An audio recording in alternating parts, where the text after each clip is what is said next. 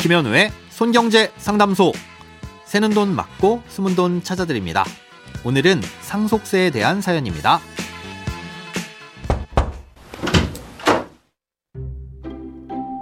안녕하세요. 작년 5월에 아파트 한 채를 상속받았는데요. 그 집을 바로 팔 수 없어서 작년 8월에 주변에서 거래된 가격으로 신고를 했습니다. 그런데 세무서에서 저희 세무 대리인을 통해 작년 8월이 아닌 재작년 12월에 거래된 금액으로 신고해야 한다는 연락을 받았습니다. 재작년 12월에 거래된 가격은 제가 신고한 금액보다 8천만 원이 더 비싸서 추가로 세금을 내야 하고요. 제가 확인한 바로는 시가로 보는 가액이 두 개 이상인 경우에는 평가 기준일로부터 가장 가까운 날에 해당하는 가액을 시가로 한다라고 하던데 그러면 8월에 거래된 가격으로 신고하는 게 맞지 않나요? 특히 2021년 12월은 부동산이 급등했던 시기여서 더 비싸기도 하고 심지어 저희는 신고한 가격보다 1억 원 넘게 싸게 팔았습니다.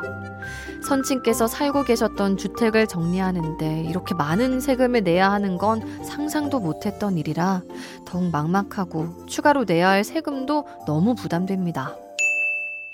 오늘은 청취자 최진희 님께서 보내주신 사연인데요. 어, 일전에 저희 협찬인가라는 콘텐츠에 나와주셨던 태윤 세무회계 대표 오동욱 세무사님께 자문을 구해 전해드립니다.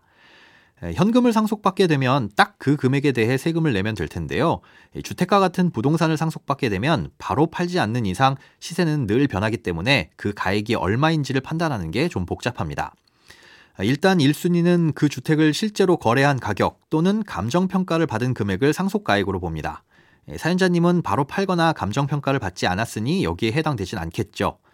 그 다음 2순위는 상속 개시일 전후 6개월 내에 이루어진 유사매매 가액을 상속가액으로 봅니다. 이때 아파트의 경우 동일한 단지여야 하고요. 면적 차이와 공시가격 차이가 5% 이내여야 유사매매로 봅니다. 같은 면적, 같은 공시가라고 하더라도 옆 단지에서 거래된 아파트는 안 되고 같은 단지고 면적이 같더라도 공시 가격 차이가 5% 넘게 벌어져 있다면 유사 매매로 인정이 안 된다는 거죠. 그런데 이렇게 유사 매매 요건을 충족하는 사례가 여러 건인 경우엔 공시 가격의 차이가 가장 적은 주택을 적용합니다. 그리고 만약 공시 가격도 같은 사례가 여러 건이면 그때 상속 개시일로부터 가장 가까운 날에 거래된 주택을 적용하게 됩니다. 사연자님의 경우 여기에서 오류가 생긴 건데요.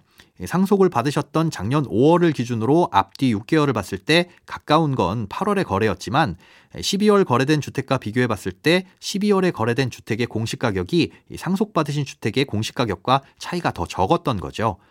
그러니 12월 거래된 주택의 가액으로 신고를 하고 세금을 납부하는 것이 맞습니다.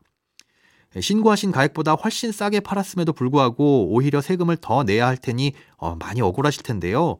당장엔 딱히 방법이 없습니다. 지연이자가 더 붙기 전에 세무서에서 고지한 대로 세금을 납부하셔야 된다는 거죠. 음, 그 다음 조정이 가능한 방법이 있는지 찾아봐야 하는데요.